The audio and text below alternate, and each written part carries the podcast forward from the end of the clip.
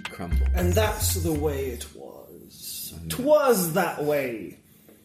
Twas the night before Christmas, and all through the house nothing was moving except Martin Leon raiding the fridge at midnight as always. I don't always do it. Sometimes I know that there's nothing there because I ate it by 10 p.m. Oh. and we have an unhealthy relationship with food, the, the both of us.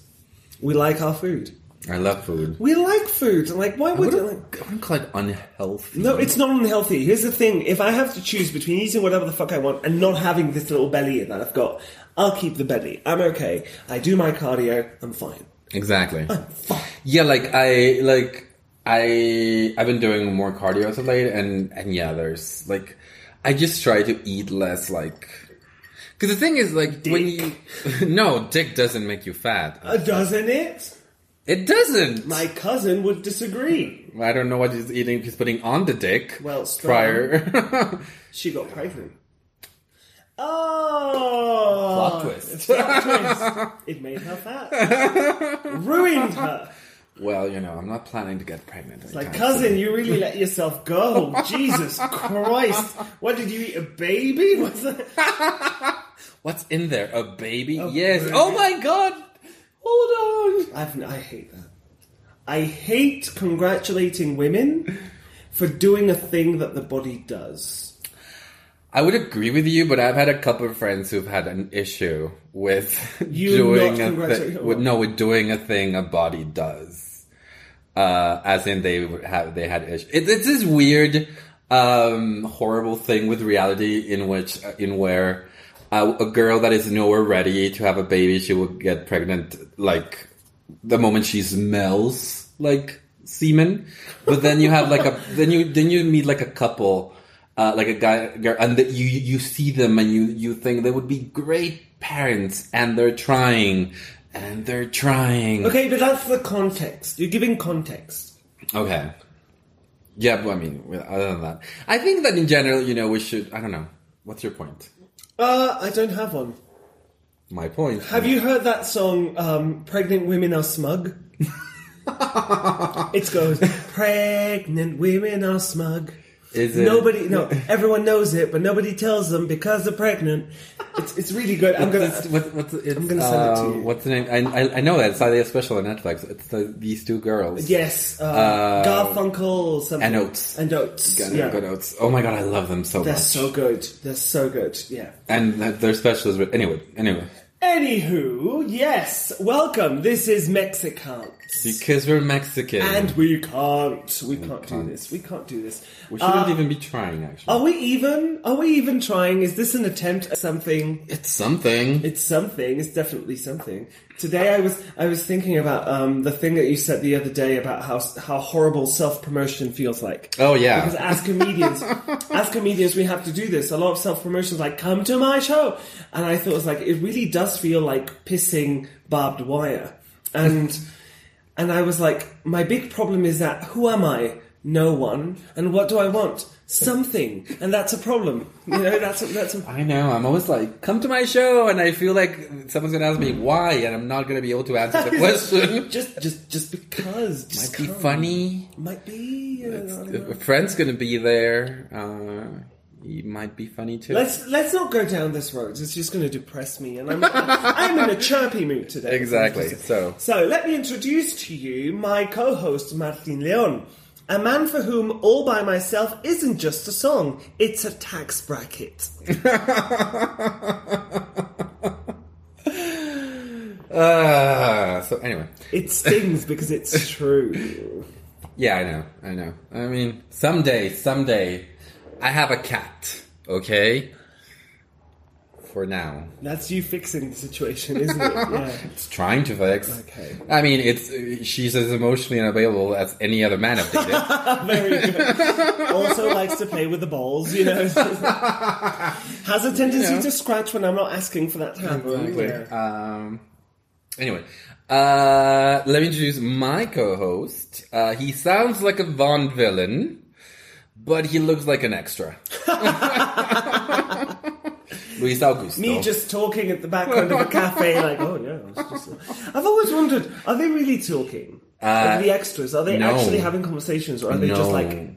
No, no, no. Actually, uh, the sound person asks them to just be mouthing. Mouthing, Because uh, if they're like, if they're actually talking, if they if they want to like do a dubbing or if they want to like fix anything in the audio, it gets.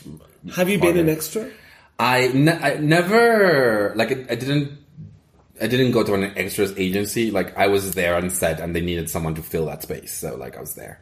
And then on this movie called Cristiada, they like dressed me as one of the Cristeros, and like you're gonna be here. Uh, Really? And I made my own story about why that Cristero was there. Of course. And can you see yourself in the movie? Uh, I, I never saw the movie. Okay. Uh, have you been an extra? I've never been. No, I've never. I've never done anything TV movie related Yet. Yet, yes, of course. I've, I've yet to be discovered. Yeah. Obviously.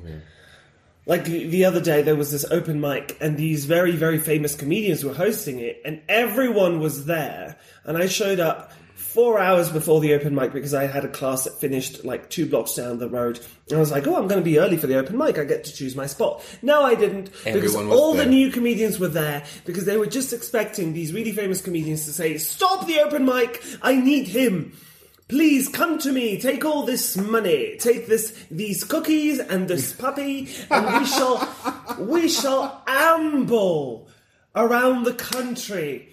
You and I making comedy and saving lives and fighting crime. And I was just like, this is In, just in, some in some sort of like '80s uh, TV show. exactly. And I was like, I can't be in a place. Famous comedian, not so famous comedian, saving the world. one of them's funny and the other one tries. You know, it was it was just like too much hope in one place, and I don't like too much hope in one place. So I just fucked right off, came back home, put on some Netflix, and just fell asleep at 9 p.m. and it was good. Okay. And God saw that it was good. So yeah, okay. how have you been? And, and what's, what's your life been like? Uh, I've been getting ready for my yearly birthday depression. If I could, if I could, I would hibernate through it. No, it's gonna. I mean, I'm gonna have a little. You're invited. We're gonna have a little like birthday reunion, and in the end, I'm gonna be like, it's fine. Things are fine. I have friends, and that's all that matters. I hate birthdays. Like I, know. hate them. But the thing is, I hate them because of the expectation. I hate all occasions where I'm expected to be happy. I like being happy spontaneously. I don't like being happy on command. Yeah, exactly. Because you need to plan it, and then like everyone's calling you. And you have to be in a good Yeah, mood. You have to be in a good mood, and I reserve the right to be in a shitty mood whenever I feel like it. And if you're in a shitty mood on your birthday, you can't do anything about it. Yeah, you've already got these people coming. You've already like bought shit for people to consume. People get annoyed at you. Like I don't "It's like it. Birthday. I don't like it. Whenever yeah. whenever my birthday's coming, everyone's like, "So, what are you gonna do for your birthday?" You know what I hate? I hate that Facebook now feels the need to remind you of stuff that happened like one, two, Oh, three, four, five years ago. As a comedian, tells a wonderful joke about this, but I don't was it you? No. I don't think so. As a comedian, because I. I, I remember I thought haven't. I thought about telling a joke because um, about a couple of a couple of months back, Facebook reminded me of a picture that I took with an ex-boyfriend, and Facebook was like, "Here's this mistake you made three years ago," and I was like, "Thank you, Facebook. I really want to know." And then a I- comedian, I saw a comedian do that joke. It wasn't as good as mine, I will admit, but the idea was the same. So I was like, "I'm not gonna, I'm yeah. not gonna go." I did complain here about uh, like uh, it, Facebook did remind me like one year ago this happened. It's like yeah, and and it wasn't a breakup post, but it wasn't what I posted right after like the guy broke up with me. and what did you post? I oh my god, it was this really emo post because Oh, I want, I want me. to, I want to, yeah. Uh, the, it was just a text post, and it said, uh, "Tomorrow would have been tomorrow would have been nine months, but you didn't want that to happen." Something like that. And Facebook just like, "One year ago, this happened," and I was just like, and I was having a good day up to the moment that I opened Facebook. So I was like, "La da da da da da da da." I hate you. I hate you so much. So I tried to make a joke out of it. Uh, I tried to like tell people like, "Ha ha ha ha ha," but then a friend's like, "This really fucked you up." I'm like, "Really? Yeah, a little bit." So anyway, on to our Mexican stereotype. Could we just do this thing? We just start talk, talking and talking and talking. And Well, talking. isn't that the whole point of the podcast? Seriously. You have a point. Yes. So, our Mexican stereotype of the day is Quinceañera. Quinceañera. Which happens to be also a famous uh, soap opera. Is, yes, that, is that right? And a Yeah. song Oh, okay. with Timbiriche. How's how does the song go? Um, oh my god. well, uh, there's this, the the chorus goes like now it's it's basically like the proto. n- Not a girl, not yet a woman Oh, oh, by oh, I've Britney heard this, yeah, like- so it's like it's like The woman so like, awakens, exactly, yeah. So it's like ahora despierta la mujer que en mí dormía. So now the woman that was sleeping me wakes up because of course at 15 you're like there's a, a, but there's a problematic lyric afterwards because it's like oh. poco a poco se muere la niña. and little by I'm like, little the girl dies. Sir, you can't sing about dying girls in Mexico anymore. And Like, then uh, the adventure of life begins. Yeah, and by adventure, they mean avoiding sexual harassment. Well, uh, yes, and isn't that an adventure? Isn't that an epic? So, quinceañera, uh, y- you're you're you're a knowledgeable person. What do you know the history of quinceañeras? Yes, I do. Of course. Well, um, Quinceañera has its origins in, you know, there's actually, most cultures have a version of this. Yes. There's like the Sweet 16, and the 16, yeah. debutante and, you know, the, the um, uh, it's this idea essentially of presenting to the world a woman who is now ready to be courted. Married. Yeah, to be courted into it. Like, it's like announcing, like, for sale. You know, it's, It's like, like, it's like in the, right up. you know, it's like a Craigslist thing. It's just like, in case anyone was Yeah. wondering, this, this vagina is now open for business. a nicer girl might be on Amazon. Yeah, but obviously, um, back back in the day, marriages would happen really at 15, 16. Yeah. Yeah, it was fairly common. So uh, it was like this thing of this this girl is now ready to be married. So obviously, the parents would go all out, presenting not only her but also the wealth of the family. The idea that this not only the wealth but also the status by extension. So it's like this really really extravagant, lavish party. where it was like, you know, we, we hired these people who carry swans, and the swans are flying, and they have And glitter, and so on. And so Yeah. uh, it started escalating and escalating and escalating into this. And now you have, you, just as you had Sweet 16 and MTV, we had Quinceañera. Yes. Dame mis quince. Quiero mis quince. I want Quiero my, mis quince. I want my 15. Which, because here was quince, 15, 15 years old. Uh, so a lot has happened since then, but still we have quinceañeras. Did you ever go to a quinceañera? I, I did, yes. Uh, when I was 15, funnily enough, um, all the women in my class also We're also 15. turning 15. And it was funny because um, I didn't really get invited to many parties for, for reasons which have which have I trust become evident um, to at, at this point. He But- just outdanced everyone. It was Yeah, really course. embarrassing. Yeah, I was just like I was doing the worm, you know, the robot. the like, throwing some shapes, you know. It's like- no, I was.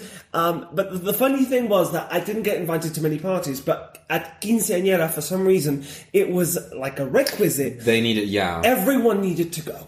Everyone needed to be invited, and um, I did go to a couple of quinceañera parties of, of, of girls who were actually close to me, who, who I genuinely liked. But then there were others where, like, it was my parents who were like, "Don't you want to go to a party? Everyone's going to be there." I was like, "I don't. I really want to stay home and read or play Nintendo or whatever." And they would go like, "No, that's not normal. You really should." You know, Everyone's gonna be there. like, what is it with that cube? Why are you playing with that cube so much? It's a GameCube, Mum. It's got things in it. So, like, it's just not. I'm not. I, I think she imagined me going like, ooh, just like. this is such a great cube. just like It's purple. "Oh, six sides. Jesus fucking Christ! And you can't see one of them, but then oh, there it is. Like, just, I don't know what I don't know what my. hey, hey, the way you're selling it. I know, I know, we're missing out here, but no, it's, I, I I don't know what my parents thought I did in my room all day, but it wasn't drugs and it wasn't sex and it wasn't masturbation that much either. Um, but then I got invited to the quinceañera. I got to see this, And you got like an invite. I got like it was it an was invite. It was a proper invite, and you got thing. to dress in a suit, Yes. uh, which I had one of, and I dressed in the suit, and I looked like. I looked like a miniature substitute teacher. I was just like, I was just like, okay, kids, we're gonna get through this. I don't really care about you, and you don't really care about me, but we have to be together for a couple of hours. So let's just watch a movie and be done with it. And I was just, I was that guy. Um, okay. so yeah, I, I did go to. I, I was I was blown away by like the, the sheer amount of money that was thrown into these things. I was like, Yeah, Jesus yeah, yeah, yeah. Um, and the girls, obviously, the girls. That was the first occasion, uh, to me at least, where you got to see the girls wearing the makeup and the hair and the dresses. And back then, I was very much straight as an arrow, or or identifying as such. Um, and I did have a number of crushes, and I remember it was like, holy mother of fuck, these girls are hot. Like I was, I was. You found the the like like the actual quinceañera with the huge dress. or- Oh, well, the thing is, in my school, because my school was for rich fucks, I was there on scholarship. Before you start judging me, I wasn't actually rich, um, but my, my school was was for very rich people. So it wasn't in fashion for the quinceañera to be wearing the like whole the huge puffy the dress. It was more puffy- the the the sleek. the sleek, understated, you know, early two thousands, um, you know, cocktail dress, you know, showing a lot of leg. They, they, I'll, I'll be Legs honest. for days. Even these girls who were mean to me and awful to me, they all looked like rock stars. Every single, I was surprised because that was my fir- the first time I realized that women can shapeshift. women have shape-shifting powers and they can become a different woman. And all of a sudden this girl was like, Jesus fuck, like she was so beautiful. And I had crushes every, like everywhere I looked. I was like, I, I, I could marry her, but I could also marry her. And I remembered then I had no friends, I had no prospects, I had no future. And then I went back home and I played with my cube. Yay! Everything Oh, was that's fine. there's a sick side. My mother was giving me dice. Like, you have, you're like cubes. Just play with these. I was like, woohoo! Here, have an ice cube. Have an ice cube. Exactly. Hey. um, How about you? How about me? I actually, uh, the first uh, quinceañera at my school, I was not invited to. I was that popular. Uh, oh my goodness. Were there other people who were not invited? Was it just like you? It was just me. Oh, It was just me, and and Fuck. and the girl later said that it was it had been a quote unquote oversight, which I sincerely doubt because there was like a person in front of me and a person behind me, and like on the row in the classroom, both of them got an invite by uh, like by her, like she was handing cunt. she was handing them out, hand them out, and. You know, like I turned thinking, okay, this is a thing we have to do. You, you, I don't like you, you don't like me, but you're gonna give me this invite, and I'm gonna go to your party, and things were, are gonna be fine. But she like literally just skipped over me. And then like the day before her party, she was with two other friends, and she like she walked to me and she's like, "Are you coming to my party tomorrow?" Um, and I told her I don't. I told her I don't know. I, I told her I didn't know I was invited to your party, and she's like, "Why? Everyone's invited. Like you didn't give me an invite." And she's like, "Of course I did." I'm like, "No, you didn't." So I think that what happened since her mom and my mom were both uh, in charge of planning several parties uh, during the year. Yeah. Uh, at some point, you know, there was a falling out. if not a falling out, they asked her or something. And she's like, "Of course, I gave you an invite. Here it is." And I'm like, "Sure." I did not end up going to that party because I was, I was, I wasn't gonna. And my parents weren't that like they weren't going like you should be. You know, my parents they knew what had happened. Of course. Like you can stay and play video games. It's fine. Um, so there, so that was, but and and then when I actually went to a quinceañera, I mean, I was I was friends with this girl, and she was, and you know, like I was very much, if I wasn't out of the closet, but I was very much aware of my sexuality at this point. So it like. And for me, my my age bracket, like my classmates, there was one of them that I found attractive, and he did look amazing in a suit. But everyone else, I was like, whatever. Uh, so yeah, I went. I Was this a more traditional quinceañera with a big dress and with a big thing and the whole? she she had, she had the more traditional dress, and then she changed to another to another more. Oh, there was the a- a- a yeah, costume no, change. There was a costume change, and then she had another for later on. It was it was a production. My my school wasn't for rich fucks. Or so I tell myself, but I know in, in memory maybe it was. Uh, and but yeah, I mean it was for me. You know, like my mom had you know, she was like an early feminist, so she was against quinceañeras. She was like, "This is dumb. This is stupid." My sister, when she, my sister's seven years younger than I, so when she actually turned fifteen, my mom was like, "You can either have a party or you can have a trip to A Europe." trip. That's the. That's it. Yeah. Yeah. you were rich. Yeah. This is, this is this is the ultimate test. This is the ultimate test. If you want to, if you want to check your privilege, it's like But I was, don't. The, was I really, the woman really don't. was the woman given a choice because that that's what the girls in my in my class were given the choice: a trip to Europe. Or a quinceañera, and it's like when you can, when you have that amount of money to spend on either thing, How expensive is a trip to Europe? Well, ten dollars. Look, twelve. I used to go to Europe. I used to go to Europe every two or three years, but that's because that's because my family is from Europe. So literally everything we spent was the ticket, and then we would go to this tiny town in the north of Spain where people, I shit you not, stepped on grapes to make the juice for wine. That's quaint. It was foot wine.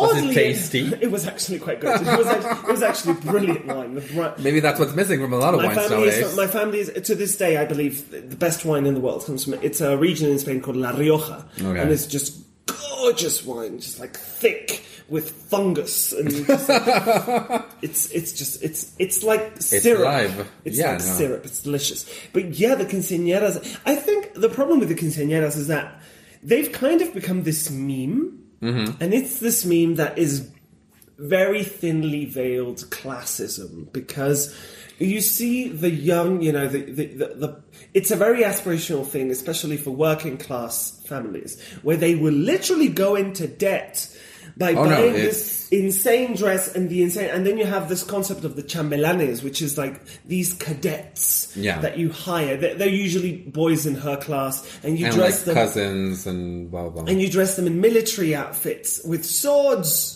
Sometimes it's it's changing more to suits, now. Suit, okay, what, whatever. But like they, you, you do this whole thing with and they do a dance, an entourage and, a dance. But yeah, it, it is. It, it's not even that much veil because like the more like quince- the quinceañera party, the more traditional quinceañera party, which is still happening in most of Mexico.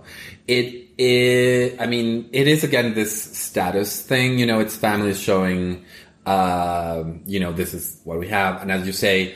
Um, they they they just go all out. I know. all out. Yeah. Uh, and and I, and I don't know for for me like on one hand because because when my sister started uh, she she went to a couple of, uh, uh, of those parties and I and I went and and since I could drive my parents were like why don't you take her Yeah. um and it was just this weird thing where uh, you could tell that for some for some like it after Sweet 16 came out on MTV, actually, the quinces here in Mexico be- became this sort of like, I also want this party that I see on US movies and American media, where it's this like, come to my party and, you know, we're gonna be bitchy. And, you know, it became weirdly a, a, a copy, wanting to be a copy of that thing. Yeah. And it, but that was also uh, in a certain bracket. On the other was just, again, this traditional huge puffy dress.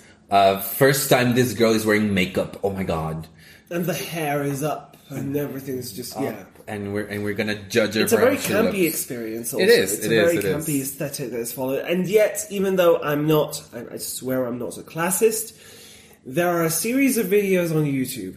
It's quinceañera fails. Oh yeah, that's really and funny. I fucking can't get enough. Just like it's so good. My favorite, my Mm. personal favorite, happens to be one where, and I have no explanation for this, and maybe this is why it's so funny. There's no context. There is a quinceañera holding a tray of what seems to be flaming cocktails. Yes. Like a bunch of flaming cocktails. Why would you make the quinceañera carry these cocktails? Okay. Having, there are waiters in the background. Okay, I'll explain to you in a second. Oh, is there a reason for this? Okay, so she's carrying these flaming cocktails, and then a moth proverbially goes towards the flame as they do. That's what moths do. And she, the, moth A flies big to- moth. a A big, big moth. moth. It's a big moth. And obviously she goes, oh, and she, you know, she just, she jolts back, for, and then of course she is carrying flaming fluid. And so the flaming fluid spills on her dress, which is essentially made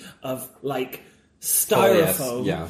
and it just the whole thing catches on fire, and she's just like ah, and everyone's just rushing to put her out, and it's just ruined her fifty. And it's, I feel so bad for that girl, but I also laugh Oh so hard god, at that I laugh so oh much. God, Have you got explanations for the for the flaming Yeah, uh, the, the the thing is that uh, especially nowadays, uh, it, uh, it it's uh, the the the quinceañera like the dance and everything. Like they they want to do something that's like very showy. Uh, so some quinceañeras will like, the, the, for example, there, there was a quinceañera that did uh, the um, the cloth dance. You know the ones that have the, the, the two cloths. oh yeah, like uh, air, air air, da- air, Air dancing. dancing, yeah, air dancing, exactly. yeah, air dancing. Um, they're, so they're, they're trying to do something that's very showy for her. And for a while, this flaming cocktail idea was, uh, you know, they had these cocktails. She would like carry them to the center of the show, and I, I, I think some like the chambelanes would like take one and like blow it out. It was just this like big showy thing. But what? But you're having her serve them. Why? no, she's not serving them. She's she serving them. That's how you carry. That's how you carry a cocktail tray when you're serving cocktails. You carry a tray and you're like cocktail. Well, she's not. She's not taking them to each table. She's bringing. She's bringing this this flame. You know, like oh, look at me, I c- control fire. I'm practically Prometheus here. exactly. Just like, I'm bringing this to you. So each of the chambelanes takes a glass and they do like a little dance and With the so- glass? Yes. Yeah. So that was like oof. And then after that video, that fad kind of died down a little. well, yes. I didn't know. I didn't know this was like. I, I was always wondering, like, why are you and, having this and like girl serving and, and you see for example like some girls learn like you know there were there's like it's just really weird like this girl learned a whole choreography to Roxanne the Moulin Rouge uh, cover of Roxanne. the song about a prostitute. Yes, exactly. And it's like, do you know what this song means? But then you see the, the, the choreography and she like comes in in this like very tight dress and like a little purse and you're like, do you know what you're doing? Do you know what you're doing, honey? Because this She's is 15. No 15 year old girl or boy has any business knowing what they're doing. They have a right to be idiots. that's true. They have a right to be That's idiots. true. But a parent should have been close saying, you know, songs about, you know, a man thinking about killing a prostitute because he's jealous. Yeah, Maybe, Maybe not. Or, you know, like What other song? flaming, like it- what is essentially fuel, carrying flaming fuel. There was this girl that for her for I don't know how to call it, but for like her you know show, uh, did a uh, song and dance uh, to the song "Pretty Woman," dressed like Julia Roberts in the movie Pretty Woman, Hey. and against like, honey, But but Julie Roberts Honey. is is a hooker with a heart of gold. I know, I know, I know, she is, she is. How do you know Roxanne isn't? Wait. you don't have to put on that red light. Oh my god! Walk the streets for money. You oh, because she doesn't care if it's wrong or if it is right. That's the thing. Julia Roberts. Julia, I knew care. it. You have been QED. Point proven. Roxanne doesn't care if it's wrong or if it's right. And Julia Roberts, she's just walking down the street. Good.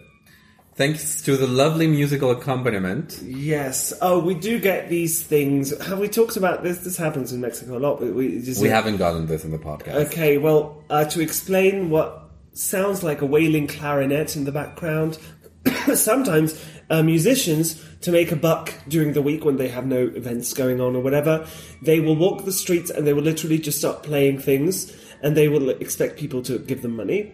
And sometimes, sometimes I do it too. Sometimes- Sometimes yeah. I'll do it. Sometimes at I'm just it's not- annoyed. in my in in one of the apartments I lived in, we had a neighbor who was learning the trumpet, and he practiced like it's it's like it's 9 a.m. on a Saturday. Let's practice, and we're like, fuck you. Well, he's dedicated. Yeah, but we aren't. Anywho, uh, on to the meat of the show. Today we're going to talk about something we started talking about last episode. I'm looking forward to this. we're going to talk about fanfic. Fanfic. Fan fiction. Fanfiction. Dot net. Dot net. So, Martin Leon. Yes. As the expert, can you give us a definition of what fanfiction is? Of course. Fanfiction is the best thing that has happened to the world. No, okay. Well, uh, not totally, actually. Not at all. it's the best thing that's happened to me. Uh, fanfiction uh, is uh, when a fan of a show, fan fiction, create takes inspiration from a show or other media. There can you know it's books, uh, video games, even real people, uh, and then you write a story uh, with uh, that set with taking the elements of that show or book or video game or whatever movie, and you put it out. In, well, you don't have to put it out into the world. Actually, you can just write for yourself, as I do sometimes. I'm just writing for myself. For me. I don't want anyone to read what I'm writing. I've written seven books, and they're all for me. Exactly. Well, I haven't written some books, but I, I, there's some fanfic that's you really personal. There's some fanfic that's really personal. This is just for me. Hey, like not- I don't need. I'm not judging. There's so many things I write that I, I never want anyone to see. Exactly. It's, it's fine. So that's fanfic. It's stories uh, based on existing uh, works uh, by fans. That and i it's kind of uh, if it is, but that they're not um, they're not taken under the cover. Like you could argue sometimes, like you know, in comics or something, like this one person is writing this one character that they did not create. Like yeah, but they're doing it under the Marvel uh, umbrella. So- They've permission. Exactly, basically. exactly. So it's not. It's it, uh, what's the word for avalado? Uh, It's not um, Sanctioned? It's not sanctioned. Thank you by the copyright owner or owners of the original work. Yeah, the sanctioning is not even sought. Like they Yeah, exactly. yeah. No, no, They no, So basically, that's all it takes to write fanfic. And it's an old thing. It's a thing that people have been doing for a long, long, long time. Like, Centuries. Yeah, yeah, yeah, yeah. Like as long as, as as long as there have been stories, there's people saying like, "But what if?" What if, yeah, like the reason why mythology sometimes is so rich is because you had people telling new stories about Yeah. the same old characters, and That, that's kind of that's that kind of thing. For example, I think in order for fanfic to exist, as, as as old as it is, you do need the concept of an author. Because when when stories were like uh, you know like they were just stories told, but, and you know like one one storyteller would go from town to town telling the story, and then it, like myths would get like quote unquote distorted Yeah. as they went through places. You couldn't say that that was fanfic because there was an, an author there that would say like this is the this is the canon. Uh, but once you have the concept of author, which is basically when the printing press more or less was developed, if not a little bit earlier, um, then that's when you can say, okay, this is the this is the the main work, and then there's the and then you have like the first the first huge piece of fanfic in history, uh, the Divine Comedy, the divine comedy. also the first Mary Sue. Well, he literally wrote himself into. yeah. Uh, he gave himself a pairing. Exactly. yeah. And then he just like, who do I not like that's gonna be in hell forever? And what's gonna happen to them?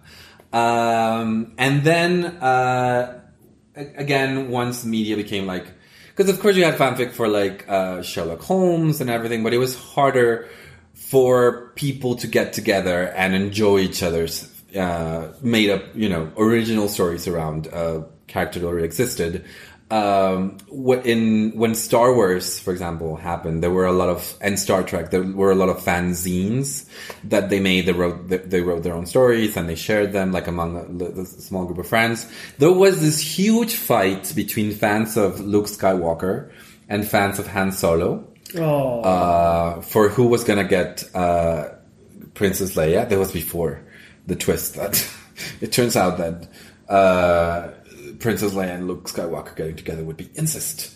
Uh, oh my goodness! This is not Game of Thrones. That's a previous episode. and I mean, it's not like incest has stopped any fanfic writer. Like, there's so uh, there's Really? so much incest. Is there a lot of incest? You know the, the series Supernatural? Yes. You know the main two characters. Yes, the brothers. That's Oh the my main- God, no. That's the main ship of that show.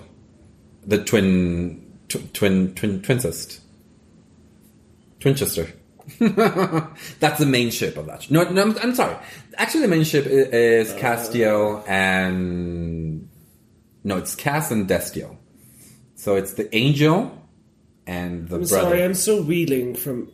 So, like, there's a lot of people who want to see brothers. Oh my god, my god, my god. We should, we should, I should have started with Supernatural as the first I, li- example. I like to think that these people are only children. Like, they, they, they have to be an only child to be able to write incest without having That's, seizures. that's, that's the interesting about fanfic was because uh, and and it's something that's uh, it's been more discussed now because there's I mean of course fanfic does not have to be sexual there's a lot of fanfic that is, you know, it's just like uh, uh, the new adventure with the Star Trek characters, or it's the Thundercats, but they meet me in my living room and they take me to Thundera, or it's you know. It's I get to go to Gravity Falls. Ooh, what hijinks will ensue? Of Right. course, Mabel looks at me, immediately wants me to be her best friend. Well, it's all about putting a fantasy down on paper, right? Yeah. Because everyone who's become emotionally invested with fiction Yes. has fantasized about being a part of that part of that world. You know, it's every time. Like I remember watching uh, the Never-Ending Story, and I was like, God, that would be awesome. Yeah, or like I, I would love to have a dragon, or I would love to have magic. I would love to. I wouldn't like to go into Hogwarts. because, Because I'm it's a safety I'm hazard. a teacher, and reading the Harry Potter books as a teacher is like these people have no business running a school. I know. But that being said, obviously, when I was reading the Harry Potter books as a child, I was like, God, that would be fucking awesome. Just receiving a letter, and it's like, I don't care if I don't have friends here. I belong to a different world, and I'm going to make friends there, and I'm going to get magic, and it's going to be amazing. Everyone fantasizes about Yes, this. of course. What house would I be in? And how would Slytherin. I? Every test seems to think so, but the whole point is, I, I, I wanted to be Ravenclaw. Actually, I, Me too. I, the exact same thing. I cheat on the tests trying to get the Ravenclaw result, and I still get Slytherin. It's like it's on to me. It's like you're, you're cheating to get the result that you want. Slytherin. That's it. Just- yeah. So yeah. So, um, so yeah, that's. I mean, there's a lot more of the history of fanfic, but in a nutshell, once the internet came along, it just was way more, way, way easier for everyone to get together and like, look at this thing I wrote, and look at this fan art I, I drew, and look at my original character. What do you mean? It's me, and, and in self-insert, of course not. She's totally different. She Which has is such a, such a weird thing when people say this is a self-insert. Like every character is a self-insert. Every single author that has ever written anything, every character is a part of themselves, even if it's just the way they speak or the way they think they should speak. Like I, I hate. Uh, sorry. Aside, aside, I do a lot, and I think the, the listeners may hate it. I'm sorry. No. Yeah. I mean, the, fanfic, especially uh, once it started getting really popular among internet forums, and especially when you got like a stigma of being uh, mostly written by younger people, especially younger girls. It got a it got a stigma. is it a mostly female thing? Like, it, I, I do I do feel that it was it, it, it is a place a haven a safe space for a lot of uh, young uh, girls and young women especially when you read their own experiences where they feel that uh, fanfic was a place for them to explore sexual their own sexuality in a way no place else was exploring and in a way that was completely safe Of course. and it was because they were in complete control of the fantasy, com- complete control, and of course it was like, of course, uh, what's his face from Buffy the Vampire Slayer, uh, Angel, uh, will fall in love, will fall in love with me. Um, I wrote that fanfic too. Did you? I did not Angel. I wasn't a fan of Buffy, but like, oh my god, of of course, just How many characters? How many fictional characters has fictional Martin Leon been in love with? oh, Been in relationships with? Is this is this question too Uh, direct? It's not too direct. It is direct, but uh, I mean, the thing is, if, if I'm, if I like, usually when I when I, I I'm very fandomy in that I relate to media, and I always, I'm always thinking, okay, who's the guy I like? Who's I like? Who's the who's the girl I want as a friend? Who like I I I start inserting myself into the story like immediately. Uh, and I think this has changed recently, uh, and I mean really recently. But for example, like uh, when I started, when I, when I discovered fanfic, I was playing Final Fantasy VIII. So like immediately, I fell in love with Zell, uh, who was like the monk character.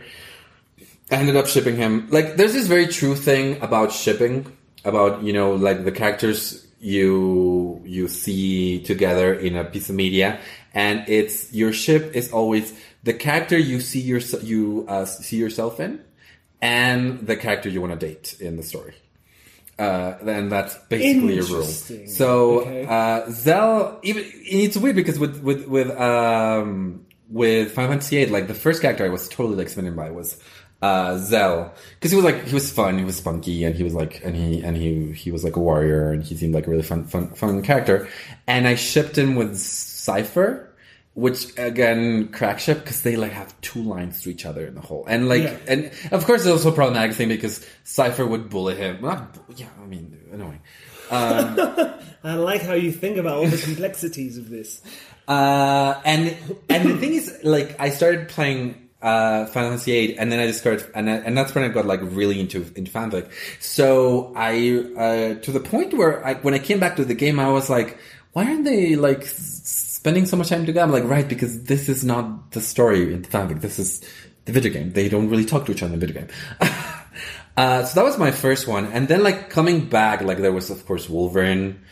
Wolverine. There was uh, Phoenix from Saint Seiya. Yeah, there was also Gambit from X Men. There was what's, one of my uh, Clearly, you have a thing for the morally questionable male. Of course, of course. But then, for example, in Dragon Ball, I, I didn't see the first the like original Dragon Ball because I hated Goku. But when Goku became grown and buff and hi, how are you, Goku? Are you good? I'm good too.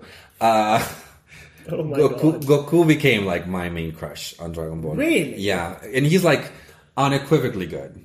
Uh, Yeah, he's- and, and, and, and He's goody goody. and some people might think that Vege- Vegeta would be like the guy in that series, but I mean, the thing is, I love the Vegeta Bulma relationship so much. I cannot, I cannot, I don't want them to be anything other than together. I don't want to get in the way. Exactly.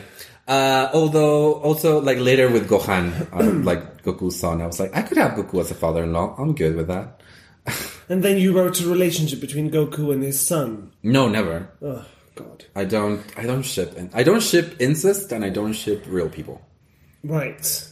Here's the thing about, and I've got mixed feelings about fan fiction as a thing that happens. That's a concept. Yes, because I understand the fan- the fantasy exercise in it. I understand the fun in it, even. Uh, but I don't like the fact that fan fiction is taken so seriously sometimes because really you're stealing. You're stealing, you're stealing, you're stealing. The fact that you don't want to profit from, yes. I am The- hurt. I'm sorry, but it's I'm true. deeply the hurt. fact that you don't want to profit from the thing that you're stealing doesn't make it any less stealing. It's just, oh, but it's my own thing, it's my own thing. Yeah, but it's not. It's not because someone went through the trouble of creating these characters and creating these things. So I, I sometimes like I've, I've not not really with you, but like I've had this discussion with people who's like, but fanfic is literature. No, it's not Why not? because there is a certain degree of um how, how can I even put this in word, into words? Um, there is a degree of self-serving in the sense that this is something that I like to do, but like it's the same problem you have with with um, E.L. James. Why is E.L. James? Why is it bad that E.L. James became so popular? It was bound to happen because eventually people were going to legitimize plagiarism. If someone if someone took your jokes and made their own jokes with them, just changing some names and changing some things, and they became famous with them, and they defended themselves with, "Well, I'm such a fan of Martin Leon that I just wanted to tell his jokes." I wanted to, to, to tell those jokes, even if they're not charging for a show. If someone is telling you jokes, you're going to be offended. You're going to, but th- those, are- those are mine. That's a weird comparison. Uh, I mean, yes, but also not. Not not. But uh, I I I don't see clearly the point uh, you're make you're making because for me, you know, like this is the thing that's happening in painting for as long as pa- painting has been a thing. The first thing you do in a painting school is you, maybe the first thing you do is like look at this and paint it, but then you start looking at the masters and you start Copy. copying, you know, and being like, okay, this is. Uh, in, in fact, uh, the, the the the San Carlos Museum here in Mexico City did a, the whole thing about how. Uh, they would go like some students would get the chance to go to Europe. They would copy things and bring them back, and that's how people would get the chance of seeing something that approximated like some. And and of course, you can't say that nowadays because like if you want to read or if you want to watch something, I mean, sometimes piracy is the way they're going to do it. But uh, what I meant is, I think that part of it is when you're starting to write, and a lot of fanfic writers are people who do have an interest in writing, even if they're not going to take it to a professional setting. This is like writing on training wheels because you already have, in a way, the harder part done, the world building and the character building. So you take someone It's just plot. That Exactly. So you want, and of course, uh, nowadays, you know, like you sometimes you can be like, and I've done this, where like such characters, this character is completely out of character, but I don't care, whatever. Um, like when I ship Seifer Zell, Seifer is like the best boyfriend ever, which is completely out of character.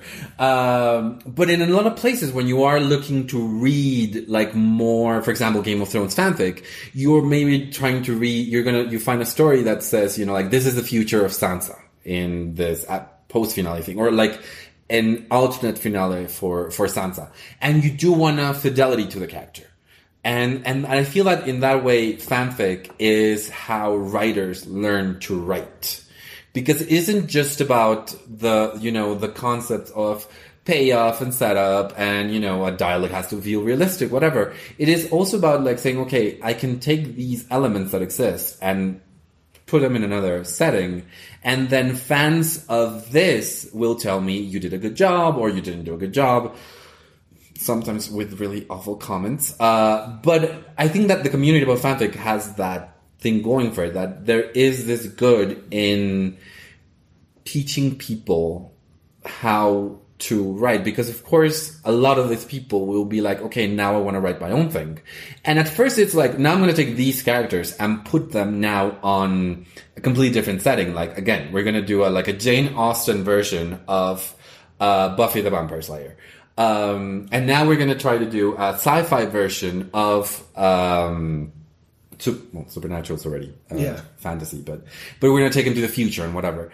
And I think in that in that aspect, especially if, if they're not profiting from the from the original uh, material, uh, yeah, I mean, of course you could call it stealing. I find it, I find it, I find it that it's you know it's like it's boring borrowing.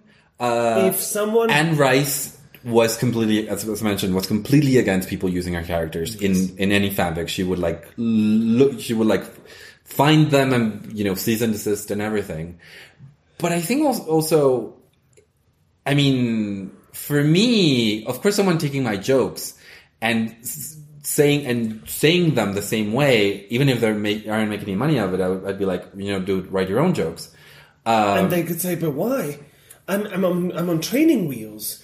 I just started doing stand up two months ago, so I, you know, your joke about your joke about pubic hair. Yes. I'm changing it to a female pubic hair." yes. But I'm telling the same structure. Maybe some words are different, as many comedians do. We've seen them Well, do but, it. but but here's the thing: when you're reading a fanfic, for example, you're reading a fanfic of Game of Thrones, you're never assuming that the person, like, if you go on an open mic and someone does my joke, like, and and they don't say my name, They're passing it off as their own. exactly.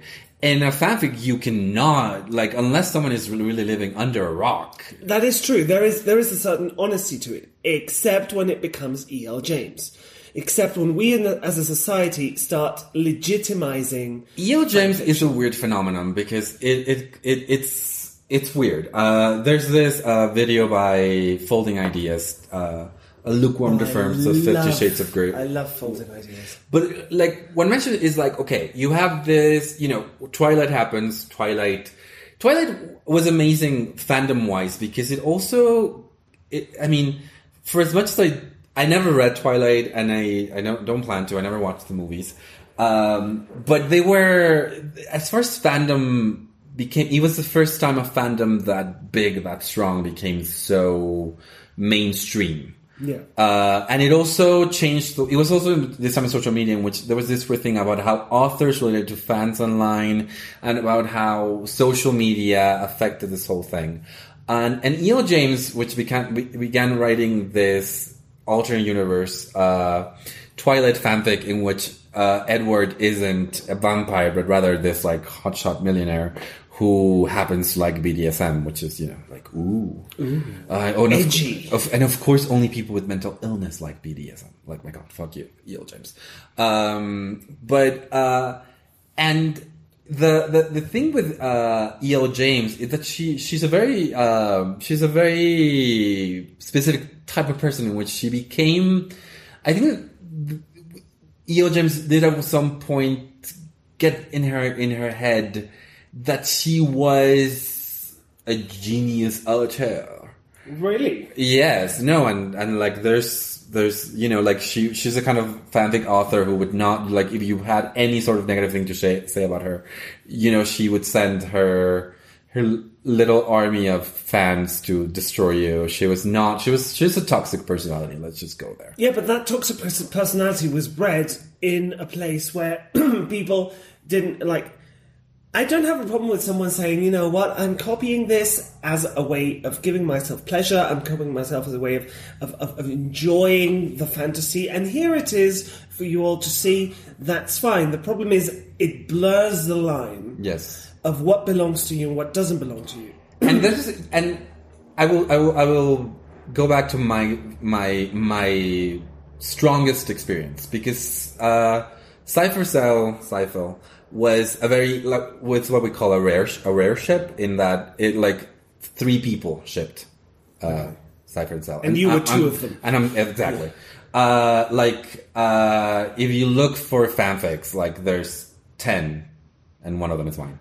Um, How many fanfics did you write about them? Several, but I only published one.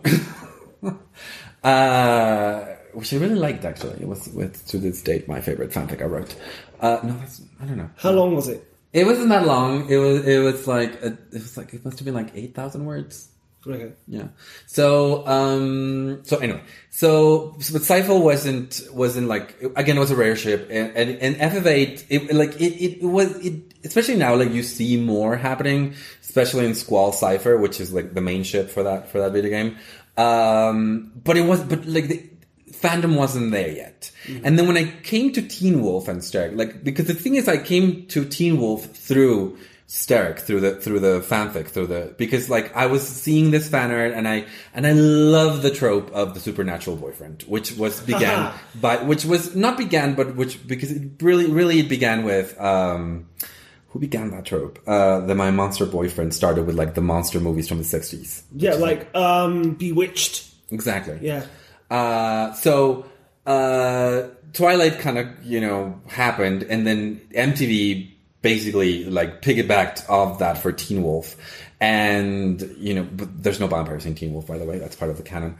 Uh, so so it started happening in this in, in my timeline in Tumblr. Tumblr is like where most of fandom happened for me. And I saw like this human boy with a werewolf boyfriend, hot werewolf boyfriend. I was like, I'm there.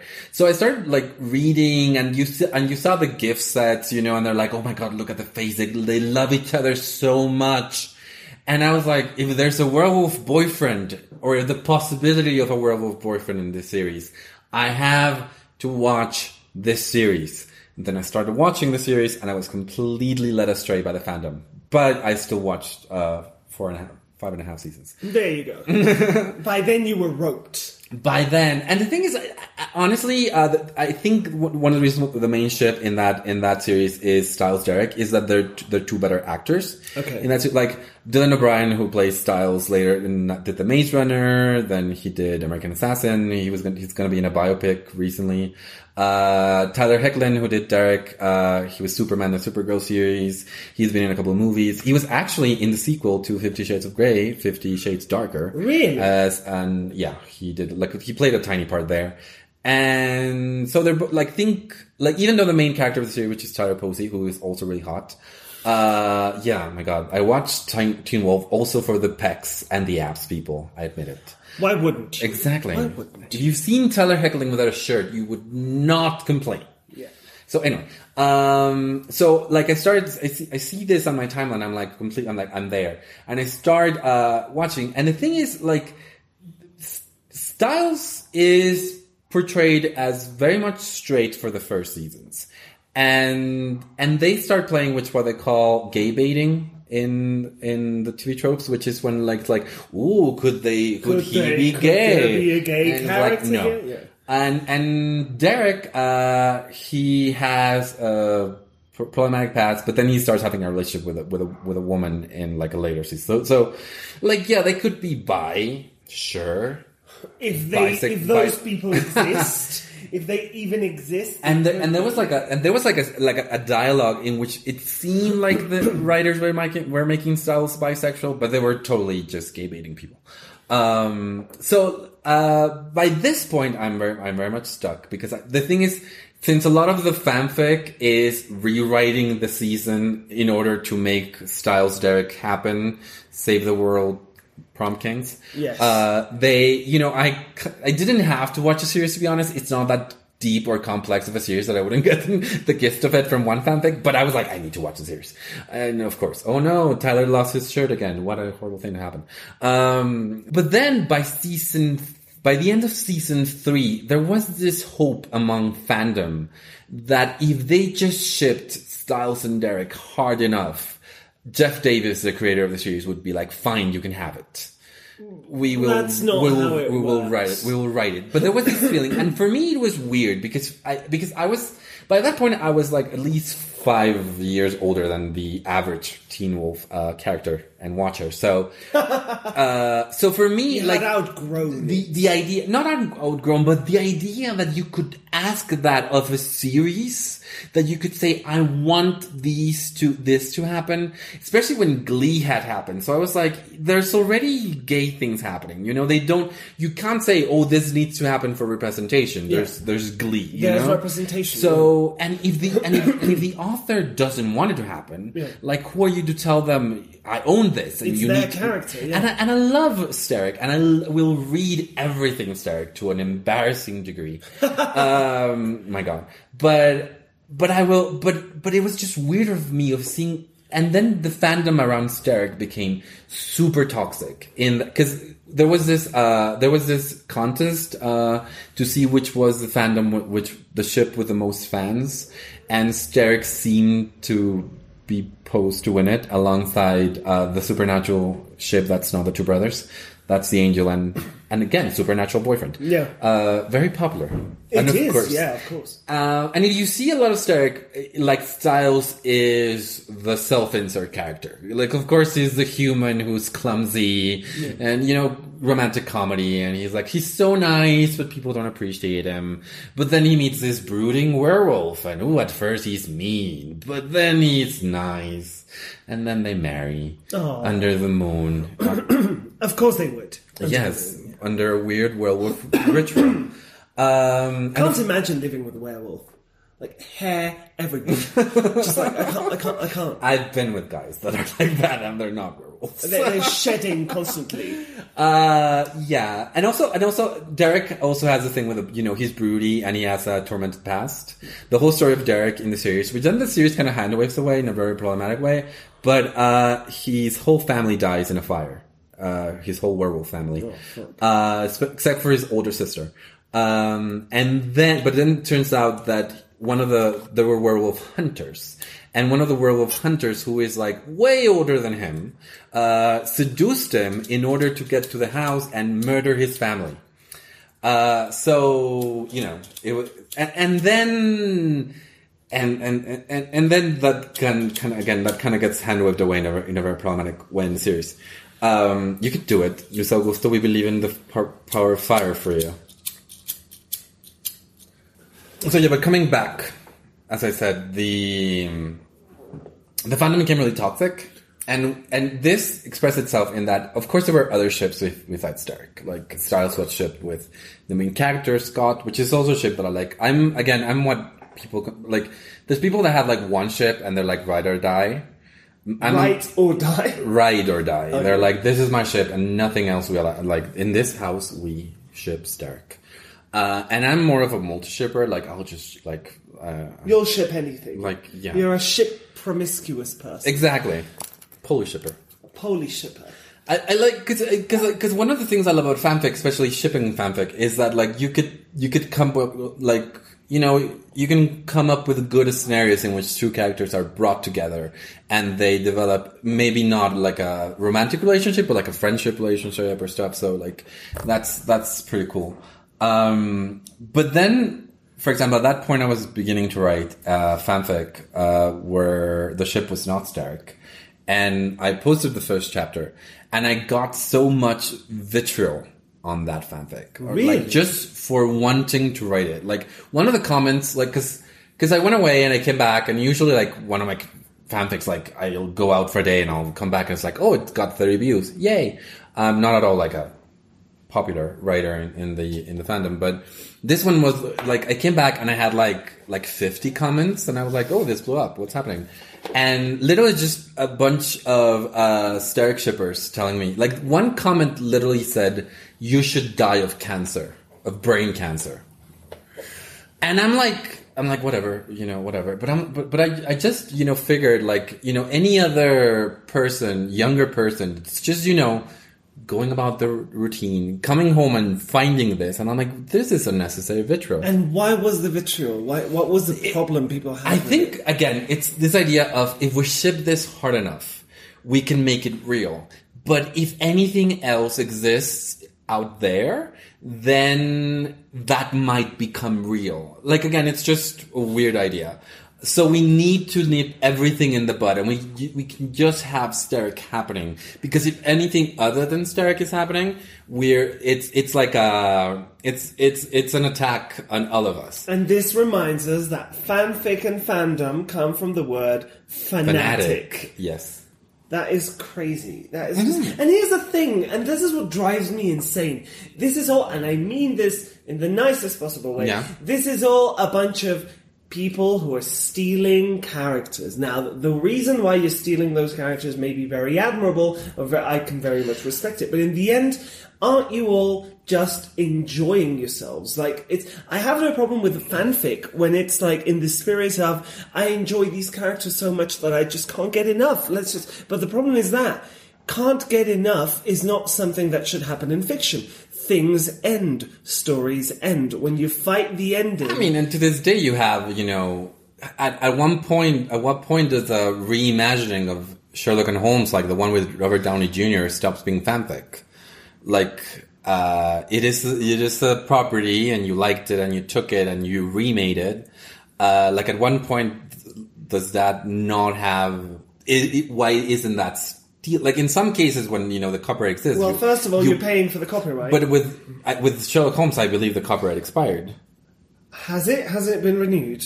Isn't there still an, an estate? I don't know. I know that uh, uh, L. Frank Baum, like the Wizard of Oz, is still under copyright, but Yeah, it depends on the it depends on the estate. Some Uh, some copyrights do get uh, renewed. renewed. I, I I don't know about. Uh, I mean, of course, again, you could say, okay, well, they paid.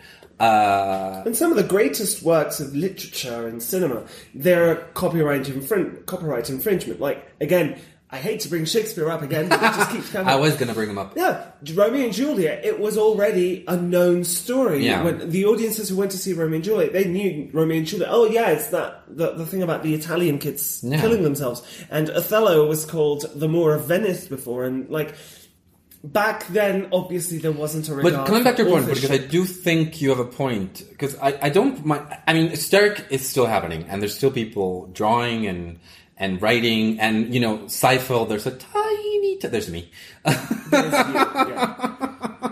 I mean, I don't. I think there, there does come a point where it does become toxic, and that fandom, not only fanfic but in general, tends to be a place where toxicity uh, is brought out from people because it isn't. In at one point, fandom becomes identity, and when fandom becomes identity, when something is so linked to your own identity that you that you think that this thing being handled quote unquote wrong is an affront to you, you have what happened with Star Wars, and you have what happened what, what happens with. Um, with Game of Thrones in in the last episode, where, where, where it's not just I like this thing, but liking this thing is a part of my identity. So if this thing becomes something I don't like, then my identity is being attacked. Mm-hmm.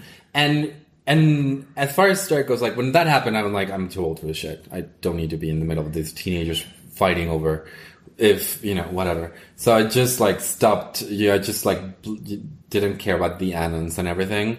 Uh, but it, but I also like the one thing I wrote is you know like you can you know this is if if Teen Wolf is make believe and you're taking it and doing something else, like it's fine. You like the canon being one thing doesn't mean. In fact, at this point, Teen Wolf isn't the most um, the most uh, you know sophisticated series. It's not. It's not. You know. It's not. It's not generation defining anything. It won't be. Uh, yeah. exactly. Probably. But, I mean, but who knows, right? But my, I mean, it defined some. It, no, but but I've read some some amazing Teen Wolf fanfic. Like even like alternate, you know, like it's the same story but different, or even just taking the characters and taking them to completely. Like I've I've I've spent you know like a whole night reading a two hundred thousand word fan fanfic that isn't you know yeah it, it's about these two characters but it's more about you know they they they dealing with another thing be it, be it a mystery or a romance or whatever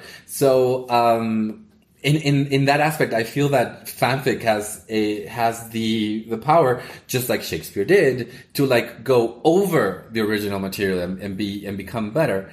Um, and I do, I do think that the power, the, the amazing thing with fanfic, like even if it's quote unquote, not quote unquote, but even if you're stealing for a little while you're taking these toys that are in yours and like i'm going to play with this for a while. What it can do for you it's well it's one it's very cathartic because again you can give you can take something you like and make make something you like even better.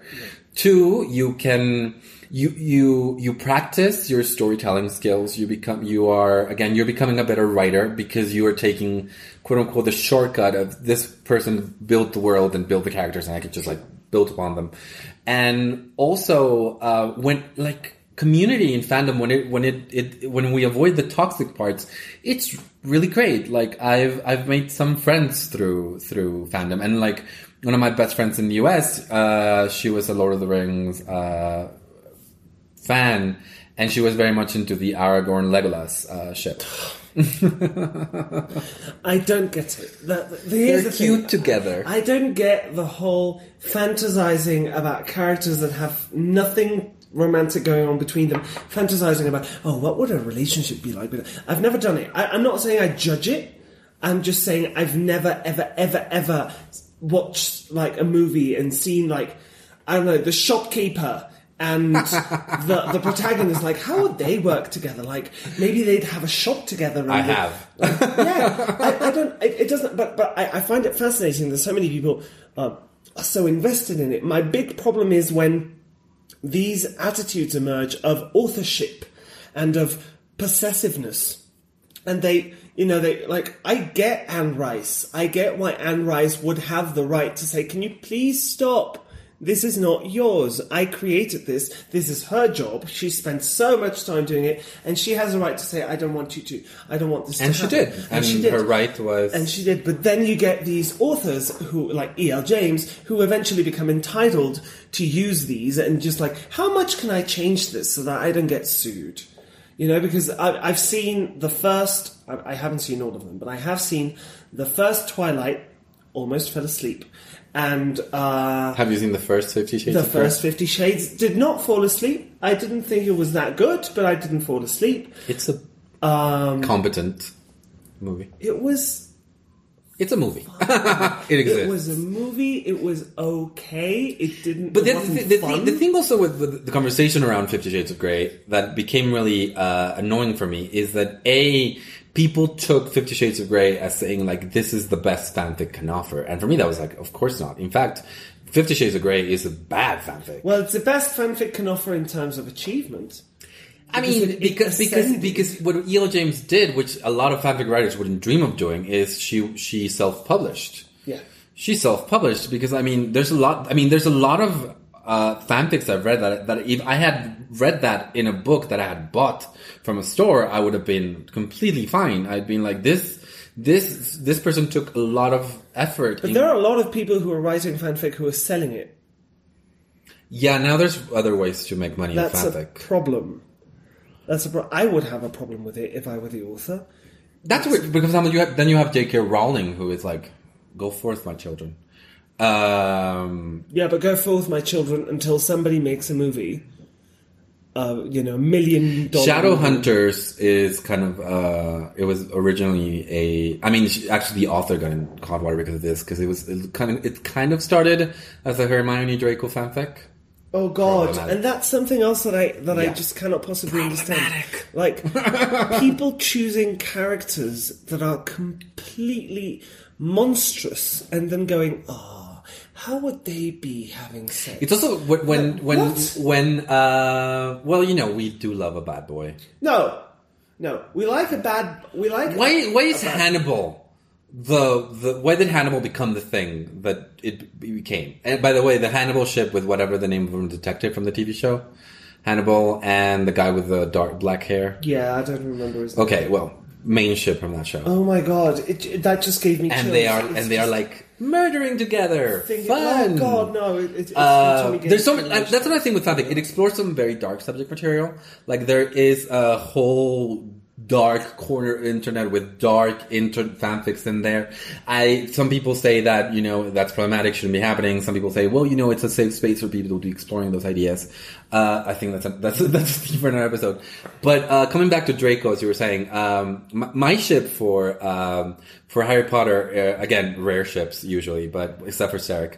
Uh, but my main ship for uh, and it came from a at one point uh, Rowling said about Charlie Weasley uh, that he preferred the company of dragons to the company of women.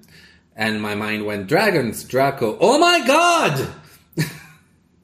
so I shipped Charlie Weasley and Draco. Um, You mean? Did you write anything? I'm writing something right now. And and the thing, the, thing, the story for this fanfic, which the thing is this after the whole war thing.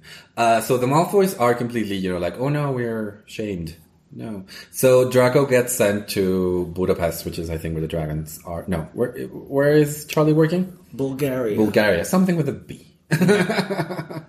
uh, so he sends to Bulgaria uh, to this to a school where uh, to a school where um, Charlie Weasley is teaching dragons, and and so the whole point of the story is kind of a redemption redemption arc for Draco, where he where he first is like, no, you're a Weasley, leave me alone. He doesn't need to be re- like redeemed. Like, ugh, no, I can't. I can't. And, and But, Hannibal. but, but why? I mean, but needs to be redeemed is a really weird thing to say. Nobody needs, no character needs to be redeemed. I just, I just don't know. I don't, I don't know. I, it makes me uncomfortable, and it does make me. Since you touch on Harry Potter, I have read a couple of Harry Potter fanfics, mostly out of curiosity. Like sometimes I'll, I have a lot of friends who are very much into it, and they're like, "Read this."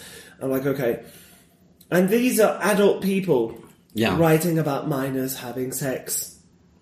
Yeah, no, This I, is uncomfortable for me. I- I- am a teacher. I this is, them up. This is uncomfortable for me. What is, But then again, I- I- what is the difference between writing a story? For example, about, the- like I'm sorry, finish. no, I'm just asking. Like, I've, I've seen adults writing stories about 13 year olds having sex. Okay. And I'm like, what is the difference between that and me writing a story about two of my teenage students having sex? Is it fantasy? Sure. Is it But what if you write? No. But but then if you write, I mean, there's a lot of male author authors in general who have made a book writing about underage sex. I know. Uh, and you could say that they're maybe they're basing their one of the characters in someone you find would find really problematic, like a student or whatever. Uh, you wouldn't know. I mean, um, but then you have uh, then you have other pieces of media that deal with uh, the sexualization of minors that are considered to be like the you know like oh my god look at how they they're daring and whatever. Uh, the, for example, one of the main reasons why Sterek became problematic at first it was because uh, canonically in the first episode Stiles is sixteen and Derek has to be at least twenty one. Although later it, it changes depending when you ask. Jeff Davis. But um, he could be upwards. He could be all the way to twenty three, or yeah, around there. Um, so of course, some people saying, well, you know, that's you know, he's sixteen, he's underage.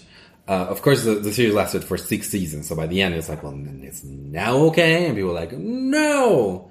Uh, so yeah, there's a lot of problematic things in fanfic. I'm not gonna complain. I'm not gonna deny them, and I'm not gonna say that I haven't had some like weird, you know, because I, I have come upon like really dark fanfics, and there's a whole, you know, you type dark name of character, there- you'll find at least one fanfic in which the character is just bad, bad, bad, bad, bad, bad, bad. Um, so what was the question again? the question is just like I, I just I, I don't think it. I mean, here's the thing. I get, I get what you're saying. You're saying, and yeah, there are some parts of fanfic, but this, this is not. This is this is a whole thing with fiction. Like, there's people who write like writing about you know minors in sexual situations. They just don't do it with Harry, with Harry Potter. Uh, it doesn't True. become any any less disturbing because you Yeah. know it's original characters. It's true, It's, it's my true. OC, uh, and in fact, sometimes it becomes like even more icky. Uh, but for example, with Harry Potter, I you know especially uh, I mean I've seen some great uh, Harry Potter fics in which it's just like a new thing that's happening with other students in Hogwarts. So they're yeah they're minors, but it's basically like a, like an unauthorized sequel to Harry Potter. And unauthorized sequels are a thing that's been happening for a while now. for a while. Um, in fact, there was this horrible thing with uh, who was it? There was this male author who wrote like a sequel to this book, and he was like, "If only I could publish it." And we're like, "Honey, that's called fanfic."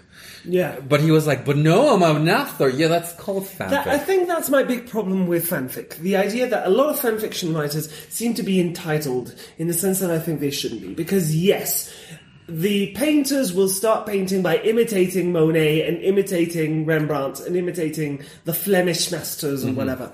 Sure. But they will not, like, they will not pretend that they're doing otherwise. And most fanfic writers don't pretend that they're doing otherwise, but some of them do. Some of them do get entitled to like, this is my story. Sure, the author gave me the setting and the characters and the world building, but this is my plot. and because I, I wrote this thing where there's something new, then now this is mine. And I'm like, no, don't pretend that what you're doing is not amateur writer stuff. That is okay. But It for the okay most part, fanfic writers, I mean, I get what you're saying, but for the most part, most fanfic writers don't think that. In fact, the main thing with E.L. The James. fact that someone told you to die of cancer was because someone was entitled to your story. Someone was entitled to your fantasy. Someone felt that you but were. it was probably a 15 year old kid somewhere who this is fifteen year really. old this fifteen year old kid is going to grow up Yeah. either a poor appreciator of literature because he doesn't really have any sense of appreciation for the work that goes into writing, or he will, even worse, he will become a poor writer who thinks that. Uh, it just because I'm borrowing and borrowing and borrowing, and I know, I know I that think- it's I- impossible to write something new. I remember this one time, like when, when yeah, there's nothing new under the sun. no, when when the, when the when the Harry Potter books exploded and everyone was like, "Oh, Harry Potter, Harry Potter," everyone approached my favorite author of all time, Neil Gaiman, who wrote a story in which a kid, eleven year eleven years old, dark haired with glasses and a scar, discovers that he is a wizard and his parents are killed, and everyone went and was like. Mr. Gaiman, are you not off- art thou not offended that uh, J.K. Rowling is ripping you off? And Neil Gaiman, because he's perfect. He turns around and he goes, Really? I thought we were both ripping off T.H. White. Yeah. Because the Once and Future King Yeah. is basically the same thing. It's just like, yeah, yeah, yeah. But here's the thing. Um, I don't. I do think you're going into a slipper slope because I don't think this this person that wrote to me. I think you should die of brain cancer. I don't think it. Those were his two options. I think there's a lot of other options where he realizes when he's 18 that that was a stupid thing to do and he was dumb and whatever and he just he may not even become a writer or even not even become a reader he just goes I think one of the main things we have to do right now is we need to come to the realization that that there is such a thing as a healthy way to relate to fandom there's a healthy way to enjoy media. And we need to be with those people that healthily enjoy media and kind of shun those until that don't until they were like okay fine. I'll stop telling you you should, you should die of brain cancer just just because you don't ship the same people as me. Um, that's that's what i think. And i and i do think that again in in its in its best uh, in its best version fanfic creates both better readers and writers because in wanting to write a fanfic you realize how hard it is to write period and yeah there's i'm pretty sure there's painters who're like i could do a van gogh that's just a lot of i could do a monet that's just a lot of dots I could do stand up. All you have to do Exactly. is te- tell people what you think. exactly so i mean yeah there's toxic people everywhere but Yeah, i but i think that you know you know keep the good You're ever the optimist. i try to be Let's end on that note. okay so thank you so much for listening Thank you. Uh, follow us on social media uh, Twitter, Facebook, Mexicans Podcast. you can Uh, find Martin. at Mintonarel. It's not that hard, people. Just my name with all the letters mixed up. On Twitter and Instagram. And you can find me on Facebook as Martin Leon. And Think of mint on a reel, except it oh doesn't my have a god, double E. oh my god, you're so smart. Yeah. Oh my god, you should write fanfic, Oh.